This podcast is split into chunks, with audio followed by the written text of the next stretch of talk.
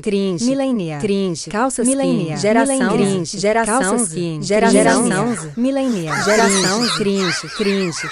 Cringe, millennial, geração Z. Difícil alguém que não tenha escutado algumas dessas expressões nos últimos dias. É, a repercussão do termo cringe cresceu depois que a podcaster, estudante de psicologia e criadora de conteúdo Carol Rocha, a arroba Tchulin, de 33 anos, publicou no Twitter uma pergunta sobre o que os jovens da geração Z acham um mico nos millennials. Na sequência, ela comentou, abre aspas, acho que falar mico já passou. É cringe, né? Fecha aspas. É, nas últimas duas semanas ficou insustentável, gente. Nas redes sociais só se falava nisso, manchetes de jornais, conversas entre famílias e amigos.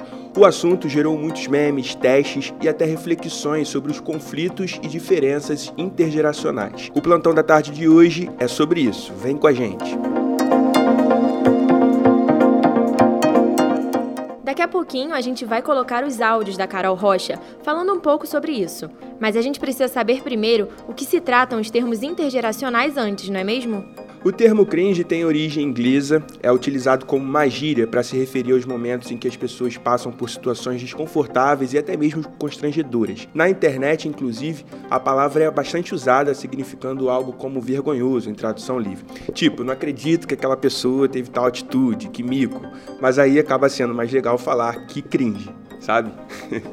A grande reflexão que o assunto tem gerado envolve a diferença entre as gerações Millennials e Z. Gente, é o seguinte: pessoas nascidas entre as décadas de 1945 a 1964 são definidas como Baby Boomers. Já aquelas nascidas entre 1965 a 1980 estão na geração X.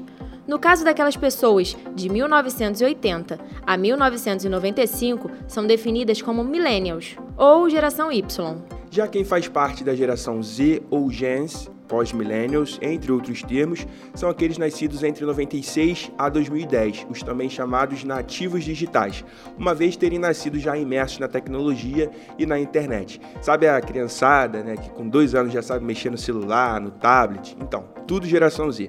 Inclusive, este apresentador que vos fala é geração Z. Vou ler aqui alguns comentários. Escuta só. Disseram que gostar de Disney, usar emojis, tomar café da manhã, usar peças como calça skinny, pentear o cabelo repartido para o lado, usar o Facebook, beber cerveja litrão, ouvir raça negra e até usar a palavra boleto eram típicos exemplos de atitudes cringes. Ezequiel, acho que eu sou cringe. A Tulin usou as redes sociais para explicar melhor. Vamos ouvir. Isso daí é o que? É o nosso contexto, né? Nossa treta geracional, que é normal. Por quê? Porque o adolescente, quando ele tá nessa fase do desenvolvimento, a referência dele não é os mais velhos, igual é para as crianças. A referência que eles criam de pessoa é ser ao contrário. Então, da mesma forma que nós, millennials, né, tínhamos vergonha dos boomers, dos nossos pais, eles também vão ter da gente e vão achar cringe. E tem todo um contexto e recorte também social, né? Porque tem vários é, geração Z, que são mais de periferia e tal, que comentaram lá também, falando que esse papo de tudo ser cringe é coisa de geração Z, rico, enfim, classe média alta e tal. Então, assim, gente, muito estudo aí, tá? Para os psicólogos.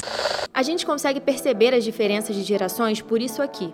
Se liga na troca de experiências da Talita Cota, de 19 anos, e da Mirtes Paiva, de 56 anos. Então, gente, o que, que acontece? Eu vejo que os meus pais, sim, eles têm uma certa dificuldade com a internet, com o mundo virtual. É, eu acabei crescendo com essa facilidade de mexer na internet. Geração Z, né? É isso que acontece. E aí, teve um dia, foi muito engraçado. Eu tenho uma filhada de 5 anos. E com isso, a gente estava em casa, minha mãe estava lutando para mandar um áudio. E ela falou assim: titia, é dessa maneira. E assim, minha mãe ficou de boca aberta. Então a gente vê que são épocas diferentes, né? No caso, nessa época, agora a gente já nasce sabendo mexer em tudo, e eles, querendo ou não, têm uma certa dificuldade. Uma certa dificuldade de mexer numa internet, de abrir uma Netflix. É desse tipo. Mas aí eu tento ter um pouquinho de paciência e ensinar. Então, galerinha, deixa eu informar vocês. A minha geração, é, no caso, nasci em 65, né? Então, vocês acham um pouquinho ultrapassado, mas na verdade não tem nada de ultrapassado. Acho que ultrapassados são vocês que pensam que nós somos ultrapassados. Porque na verdade eu gosto de sair para balada, eu gosto de barzinho, eu gosto de tudo que me, que me colocam para ir, eu vou na boa, sem reclamar, entendeu? Agora, a única dificuldade realmente não pode ser comparada é que hoje em dia vocês são feras na internet. Isso aí não tem dúvida. Tem criança que já nasce com o telefone na mão, digitando. Eu tenho, eu tenho uma filhada de dois, três anos que já quer dormir olhando o telefone, vendo internet, vendo vídeo, é, fazendo joguinho, tudo em telefone. Realmente não tem como competir com vocês. Mas nas outras opções eu acho que não tem muita diferença não. Sabe o que o Google falou?